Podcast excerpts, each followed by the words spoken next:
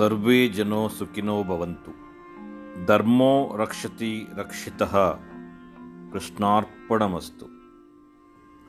ನಾವೆಲ್ಲ ಈ ದಿವಸ ವರಮಹಾಲಕ್ಷ್ಮಿ ವ್ರತವನ್ನು ಸಂಪೂರ್ಣವಾಗಿ ಅರ್ಥ ಮಾಡಿಕೊಂಡು ಆಚರಿಸಿದ್ದೇವೆ ಅಂತ ಅಂದ್ಕೊಳ್ತೇವೆ ಆದರೂ ಕೂಡ ವರಮಹಾಲಕ್ಷ್ಮಿ ಹಬ್ಬದ ಕಥೆಯನ್ನು ಓದಿ ಸಂಪೂರ್ಣವಾಗಿ ಅದನ್ನು ತಿಳಿದುಕೊಂಡರೆ ಶ್ರೀದೇವಿ ವರಮಹಾಲಕ್ಷ್ಮಿಯ ಕೃಪೆಗೆ ನಾವು ಪಾತ್ರರಾಗಬಹುದು ಅನ್ನುವಂಥದ್ದು ನಮ್ಮ ಅನಿಸಿಕೆ. ಪೂರ್ವಕಾಲದಲ್ಲಿ ಸತ್ಯಲೋಕವಾಸಿಗಳಾದಂಥ ಋಷಿ ಶ್ರೇಷ್ಠರೆಲ್ಲರೂ ಸೇರಿ ಪುರಾಣಿಕ ಶಿಖಾಮಣಿಯಾದಂಥ ಸೂತ ಮಹರ್ಷಿಯರ ಕುರಿತು ಹೀಗೆ ಹೇಳ್ತಾರೆ. ಪುರಾಣ ಪುರುಷೋತ್ತಮರಾದಂಥ ತಾವು ತ್ರಿಕಾಲಜ್ಞಾನಿ. ನೀವು ನಮ್ಮಲ್ಲಿ ಅನುಗ್ರಹ ಮಾಡುವುದಾದರೆ ಲೋಕದಲ್ಲಿ ಸರ್ವ ಸೌಭಾಗ್ಯಗಳನ್ನು ಕೊಡುವಂಥ ಉತ್ತಮವಾದಂಥ ವ್ರತವನ್ನು ಹೇಳಿ ಅಂತ ಕೇಳ್ತಾರೆ. ಋಷಿ ಶ್ರೇಷ್ಠರ ಮಾತನ್ನು ಮೆಚ್ಚಿದಂಥ ಸೂತ ಮಹಾಮುನಿಗಳು ಈ ಕಥೆಯನ್ನು ಹೇಳ್ತಾರೆ. ಋಷಿ ಶ್ರೇಷ್ಠರೇ, ಲೋಕದಲ್ಲಿ ಭಕ್ತಿಯಿಂದ ಪೂಜಿಸುವವರಿಗೆ ಸಕಲ ಇಷ್ಟಾರ್ಥಗಳನ್ನು ಕೊಡುವ ಅತ್ಯುತ್ತಮವಾದಂಥ ವ್ರತವೊಂದು ಇದೆ. ನಿಮಗಾಗಿ ಆ ವ್ರತದ ಕತೆ ಹೇಳುವೆ ಕೇಳಿ ಅಂತ ಹೇಳ್ತಾರೆ. ಕೈಲಾಸ ಪರ್ವತವು ದೇವನದಿಗಳಿಂದ ಪೂರ್ಣವಾಗಿ ಫಲಭರಿತವಾದಂಥ ನಾನಾ ಬಗೆಯ ವೃಕ್ಷ ಸಮೂಹದಿಂದ ಕೂಡಿ ಕಾಮಧೇನು, ಕಲ್ಪವೃಕ್ಷ ಸೇರಿದಂತೆ ಸಕಲ ಸುಖಗಳಿಗೂ ಅವಸ್ಥಾನವಾಗಿರುತ್ತದೆ. ಆದ ಕಾರಣ ಯಕ್ಷರಾಕ್ಷಸರ ಗರುಡ ಸಂದರ್ವ ದೇವಮಾನಶಾದಿಗಳು ತಮ್ಮ ಪೂರ್ವ ಪುಣ್ಯಾನುಸಾರ ಸೇರಿ ಅಲ್ಲಿಗೆ ಒಡೆಯನಾದಂಥ ಪಾರ್ವತೀಶ್ವರನಿಗೆ ಸೇವೆಯನ್ನು ಸಲ್ಲಿಸ್ತಿರ್ತಾರೆ ಒಂದಾನೊಂದು ಕಾಲದಲ್ಲಿ ಪರಮೇಶ್ವರನು ಪಾರ್ವತಿಯೊಡನೆ ಸಂತೋಷದಿಂದ ಕುಳಿತಿರುವಾಗ ಜಗನ್ಮಾತೆಯಾದಂಥ ಪಾರ್ವತಿಯು ಪರಮೇಶ್ವರನನ್ನು ಕುರಿತು, ಮಹಾದೇವ, ಪ್ರಪಂಚದಲ್ಲಿ ಸಕಲ ಸುಖಗಳನ್ನು ಕೊಟ್ಟು ಭಕ್ತರ ಕಷ್ಟಗಳನ್ನು ಪರಿಹರಿಸಿ ಸೌಭಾಗ್ಯ ಸಂತೋಷಗಳನ್ನು ಉಂಟು ಮಾಡುವಂಥ ವ್ರತ ಯಾವುದು? ಅಂತ ಕೇಳ್ತಾರೆ. ಆಗ ನನಗೆ ಹೇಳಿಕೊಡಬೇಕು ಅಂತ ಪಾರ್ವತಿ ಮಾತೆ ಶಿವನಲ್ಲಿ ಕೇಳ್ತಾಳೆ. ಆಗ ಪರಮೇಶ್ವರನು, ಪಾರ್ವತಿಯೇ, ಕೇಳು. ಸರ್ವ ಸಂಪತ್ಕೃತವಾದಂಥ ಪುತ್ರ ಪೌತ್ರದಾಯಕವಾದಂಥ ಸನ್ಮಂಗಳ ಸಂತಾನಕರವಾದ ವರವಲಕ್ಷ್ಮಿ ವ್ರತ ಎಂಬುವುದುಂಟು. ಈ ವ್ರತವನ್ನು ಭಕ್ತಿ ಸಂಪನ್ನರಾದಂಥ ಹೆಂಗಸರಾಗಲಿ, ಗಂಡಸರಾಗಲಿ, ಮಕ್ಕಳಾಗಲಿ ಮಾಡಬಹುದು. ಈ ವ್ರತವನ್ನು ಶ್ರಾವಣ ಮಾಸದ ಶುಕ್ಲ ಪಕ್ಷದಲ್ಲಿ ಹುಣ್ಣಿಮೆಗೆ ಹತ್ತಿರವಾದಂಥ ಶುಕ್ರವಾರ ದಿನ ಮಾಡಬೇಕು ಅಂತ ಶಿವ ಪಾರ್ವತಿಗೆ ಹೇಳ್ತಾರೆ. ಸಂತೋಷಗೊಂಡಂಥ ಪಾರ್ವತಿ, ಸ್ವಾಮಿ, ವರ ಮಹಾಲಕ್ಷ್ಮಿ ವ್ರತದ ನಿಯಮವೇನು? ಅದನ್ನು ಹೇಗೆ ಮಾಡಬೇಕು? ಆ ವ್ರತದ ಅಧಿದೇವತೆ ಯಾರು? ಅಂತ ಕೇಳ್ತಾಳೆ. ಆಗ ಪರಮೇಶ್ವರನು, ಆ ವ್ರತಕ್ಕೆ ಅಧಿದೇವತೆ ಮಹಾಲಕ್ಷ್ಮಿ. ಇದನ್ನು ಶ್ರಾವಣ ಮಾಸದಲ್ಲಿ ಪೌರ್ಣಿಮೆ ಸಮೀಪಸ್ಥವಾದಂಥ ಭೃಗುವಾರದಲ್ಲಿ ಮಾಡಬೇಕು. ಆ ರೀತಿ ವ್ರತ ಮಾಡಿದ ಭಕ್ತರ ಕೋರಿಕೆಗಳನ್ನೆಲ್ಲ ಕೈಗೂಡಿ ಕಷ್ಟ ಕಾಯಕಗಳು ನಾಶವಾಗುವುದು. ಈ ವಿಷಯದಲ್ಲಿ ಪ್ರಸಿದ್ಧವಾದ ಒಂದು ಕತೆ ಉಂಟು. ಅದನ್ನು ಹೇಳುತ್ತೇನೆ ಕೇಳುವಂತ ಪಾರ್ವತಿಗೆ ಕಥೆಯನ್ನು ಹೇಳಲು ಪರಮೇಶ್ವರ ಮುಂದಾಗ್ತಾನೆ.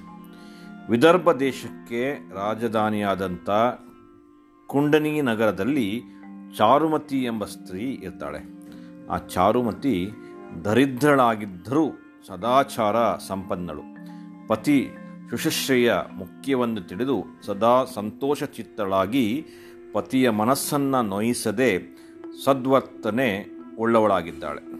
ಅವಳ ಸದಾಚಾರ ಸಂಪನ್ನತೆಗೆ ಮೆಚ್ಚಿದಂಥ ಮಹಾಲಕ್ಷ್ಮಿಯು ಒಂದು ದಿನ ಚಾರುಮತಿಯು ಮಲಗಿ ನಿದ್ರಿಸುತ್ತಿರುವಾಗ ಸ್ವಪ್ನದಲ್ಲಿ ಪ್ರತ್ಯಕ್ಷಳಾಗಿ ಹೀಗೆ ಹೇಳ್ತಾಳೆ. ಪತಿವತೆಯಾದಂಥ ಚಾರುಮತಿ, ನಿನ್ನ ಗುಣಶೀಲಗಳಿಗೆ ಮೆಚ್ಚಿ ನಿನ್ನ ಪೂರ್ವ ಪುಣ್ಯಾನುಸಾರವಾಗಿ ನಿನ್ನಲ್ಲಿ ಅನುಗ್ರಹ ಮಾಡಲು ಬಂದಿರುವೆ ಮಹಾಲಕ್ಷ್ಮಿ ನಾನು ಅಂತ ಹೇಳ್ತಾರೆ. ಆಗ ನಾನು ಹೇಳುವ ವಿಷಯವನ್ನು ಗಮನಿಟ್ಟು ಕೇಳು, ಆಚರಿಸು. ಅದರಿಂದ ನಿನಗೆ ನಿನ್ನ ದಾರಿದ್ರ್ಯವು ನಾಶವಾಗಿ ಅಷ್ಟ ಐಶ್ವರ್ಯವೂ ಪ್ರಾಪ್ತಿಯಾಗ್ತದೆ ಅಂತ ಕನಸಿನಲ್ಲಿ ಮಹಾಲಕ್ಷ್ಮಿ ಹೇಳ್ತಾಳೆ. ಯಾರು ನನ್ನನ್ನು ಶ್ರಾವಣ ಮಾಸದಲ್ಲಿ ಬರುವ ಎರಡನೇ ಶುಕ್ರವಾರದ ದಿನ ಪದುಷ್ಯ ಸಮಯಕ್ಕೆ ಸರಿಯಾಗಿ ವಿಧಿವತ್ತಾಗಿ ನನ್ನ ಪೂಜೆಯನ್ನು ಮಾಡಿದರೆ ನಾನು ಅವರಿಗೆ ಸಕಲ ಭೋಗ ಭಾಗ್ಯಗಳನ್ನು ಕೊಡ್ತೇನೆ ಅಂತ ಆಶೀರ್ವದಿಸ್ತಾಳೆ. ಯಾರಿಗೆ ಪುಣ್ಯ ಸಂಪರ್ಕವಿರುವುದೋ ಅಂಥವರಿಗೆ ಈ ವ್ರತದಲ್ಲಿ ಭಕ್ತಿ ಹುಟ್ಟುತ್ತದೆ. ಭೂಲೋಕದಲ್ಲಿ ಯಾರು ನನ್ನನ್ನು ಭಕ್ತಿಯಿಂದ ಪೂಜಿಸುತ್ತಾರೋ ಅವರೇ ಧನ್ಯರು, ಅವರೇ ಶೂರರು, ಅವರೇ ಪುಣ್ಯಶಾಲಿಗಳು, ಅವರೇ ಮಹಾತ್ಮರು, ಸಾಹಸಿಗಳು, ಅವರೇ ಪಂಡಿತರು.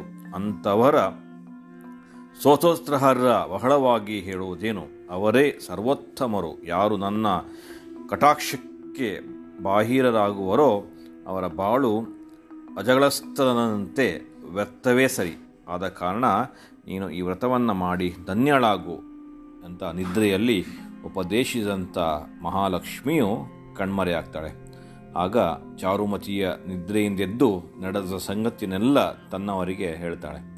ಕೆಲವು ದಿವಸಗಳನ್ನು ಕಳೆಯಲು ಶ್ರಾವಣ ಮಾಸದ ಎರಡನೇ ಶುಕ್ರವಾರ ಬಂದು ಬಿಡುತ್ತದೆ ಆ ದಿನ ಬಹು ಜನರ ಭಕ್ತರು ವರಮಹಾಲಕ್ಷ್ಮಿಯನ್ನು ಪೂಜಿಸಿ ಸಂತೋಷದಿಂದ ಕೋರಿಕೆಗಳನ್ನು ಕೈಗೂಡಿಸಿಕೊಂಡು ಸುಖದಿಂದ ಬಾಳ್ತಿರ್ತಾರೆ.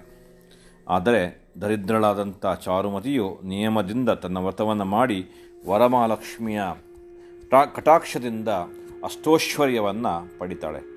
ಸುಖವನ್ನು ಅನುಭವಿಸುತ್ತಾ ಬಡವರಿಗೆ ಅನ್ನದಾನ ಮಾಡಿ ಬಂಧು ವರ್ಗದವರಿಗೆ ಪ್ರೀತಿಯಿಂದ ಕಾಪಾಡುತ್ತಾ ಭೂಲೋಕದಲ್ಲಿ ಅನಂತವಾದಂಥ ಅಪಾರ ಸೌಖ್ಯ ಅನುಭವಿಸಿ ಪರಲೋಕದಲ್ಲಿ ಶ್ರೇಷ್ಠವಾದಂಥ ಪತಿಸಾಯಜ್ಞಗಳನ್ನಾಗಿ ಪಡಿತಾಳೆ. ಆದ ಕಾರಣ ಈ ಲೋಕದಲ್ಲಿ ಭಕ್ತಿಯಿಂದ ನಾವು ಆ ದೇವಿಯನ್ನು ಪೂಜಿಸಿದರೆ ಅವಳು ಅಷ್ಟೋಶ್ವರ್ಯವನ್ನು ನೀಡಿ ನಮ್ಮನ್ನು ಕರುಣಿಸುತ್ತಾಳೆ ಎಂಬುವಂಥದ್ದು ಶಿವಪಾರ್ವತಿಯರಲ್ಲಿ ನಡೆದಂಥ ಕಥೆಗಳು ಇವತ್ತು ಕೂಡ ಸಾಕ್ಷಿಯಾಗಿದೆ. ಮನೆಯಲ್ಲಿ ರಂಗೋಲಿಯಿಂದ ಅಲಂಕೃತವಾದಂಥ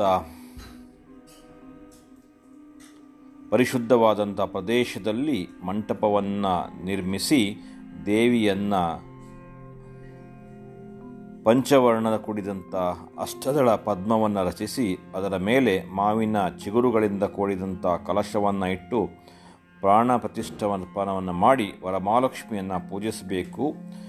ಷೋಡೋಚಾಪಾಚಾರ ಮಾಡಿಸಿ, ಸತ್ಕರಿಸಿ, ಪದ್ಮಾಸನ, ಪದ್ಮ ಊರ ಪದ್ಮಾಕ್ಷಿ ಪದ್ಮ ಸಂಭವೆ ಎಂಬ ಮಂತ್ರದೊಂದಿಗೆ ಶಾಸ್ತ್ರೋತ್ರವಾಗಿ ಪೂಜೆಯಿಂದ ದೇವಿಯನ್ನು ತೃಪ್ತಿಪಡಿಸಿ ಯೋಗ್ಯನಾದಂಥ ಬ್ರಾಹ್ಮಣನಿಗೆ ಉಪಾನಯನವನ್ನು ಧ್ಯಾನವನ್ನು ಕೊಡಬೇಕು.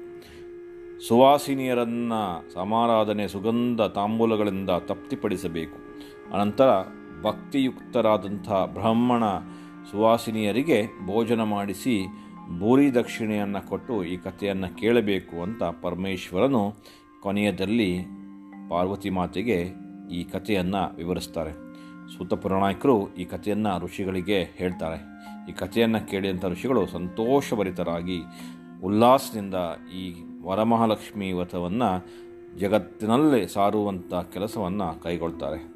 ಈ ವರಮಹಾಲಕ್ಷ್ಮಿ ವ್ರತನ ಯಾರು ಮಾಡುವರೋ ಹಾಗೂ ಈ ಕಥೆಯನ್ನು ಯಾರು ಕೇಳುವರೋ ಅವರಿಗೆ ದಾರಿದ್ರ್ಯ, ದುಃಖ ನಾಶವಾಗಿ ಸಂಪತ್ತಿನ ಸಕಲ ಭಾಗ್ಯಗಳು ಕೂಡಿ ಬರುತ್ತದೆ ಅಂತ ಪುರಾಣ ಹೇಳುತ್ತದೆ ಆದ್ದರಿಂದ ಧರ್ಮೋ ರಕ್ಷತಿ ರಕ್ಷಿತ ಕೃಷ್ಣಾರ್ಪಣಮಸ್ತು ಸರ್ವೇ ಜನೋ ಸುಖಿನೋ ಭವಂತು